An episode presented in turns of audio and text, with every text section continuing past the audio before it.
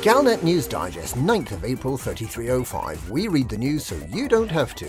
In this week's news, Aisling backs Nova Imperium to overthrow Arissa. Crackers Coneheads concoct Conegate 2. Record repairs from IDA as IndyCroft flops. Children of Tothos disarmed. In exciting rescue. Aisling backs Nova Imperium to overthrow Arissa. Nova Imperium may have been virtually wiped out by Emperor Arissa and Senator Petraeus in January, but the rump of the right-wing supremacist movement may have been given a new lease of life by the People's Princess. Wiggy Aisling Duval, of the flowing blue locks and the prismatic corset, visited the Parisa system last week, braving an imperial blockade, to meet son of a slave Hadrian Duval, who she has now asserted to be her cousin by blood. Aisling, whose father was passed over as emperor following the death of her grandfather, Emperor Hengist, in favour of Hengist's illegitimate offspring Arissa Lavigny, expressed her fervent hope that attempting to install Hadrian as the new emperor in place of Arissa will bring the empire together and heal divisions like nothing else could, except possibly a developer-led event. Crackers Coneheads concoct Conegate 2. The biscuit munchers at Canon Interstellar are well known for their exquisite judgment about where they shove their megaship, the Gnosis, with a G. Who can forget the rip-roaring success of their jump to the otherwise inaccessible Cone Nebula in September last year?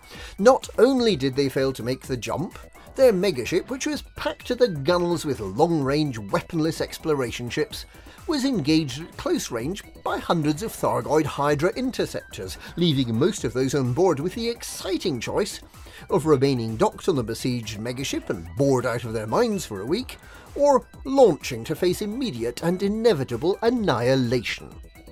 Well, now they've hatched an equally silly plan.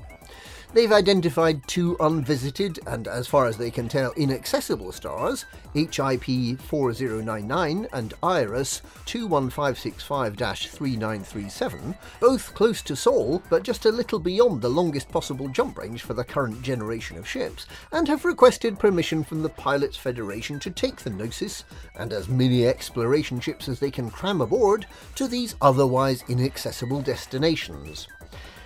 It's possible, even likely, that these systems contain just a single star, hence the name Operation Cabin Fever. Imagine being trapped for a week. In fact, you don't have to. It'll be just like being an explorer on the Gnosis after the Cone Nebula jump.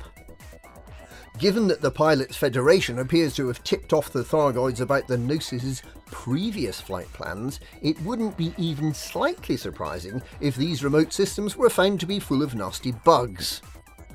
If you want to find out for yourself, you'll need to get on board no later than the 1st of May. As Albert Einstein once muttered to himself as he mused on scientific method, insanity is doing the same thing over and over again and expecting different results. And as Archimedes once said, "Bugger off, I'm having a bath." Record repairs from IDA as IndyCroft flops. With all Thargoid damaged stations in the Pleiades repaired, Operation IDA has been stepping up the pace of repairs to damaged stations in the bubble around Sol.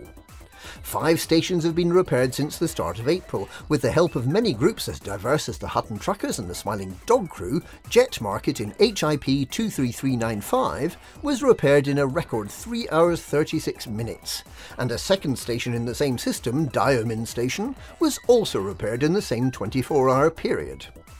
If Operation IDA can keep up the same pace of repair, we can gradually begin to claw back the bubble from the Thargoid menace.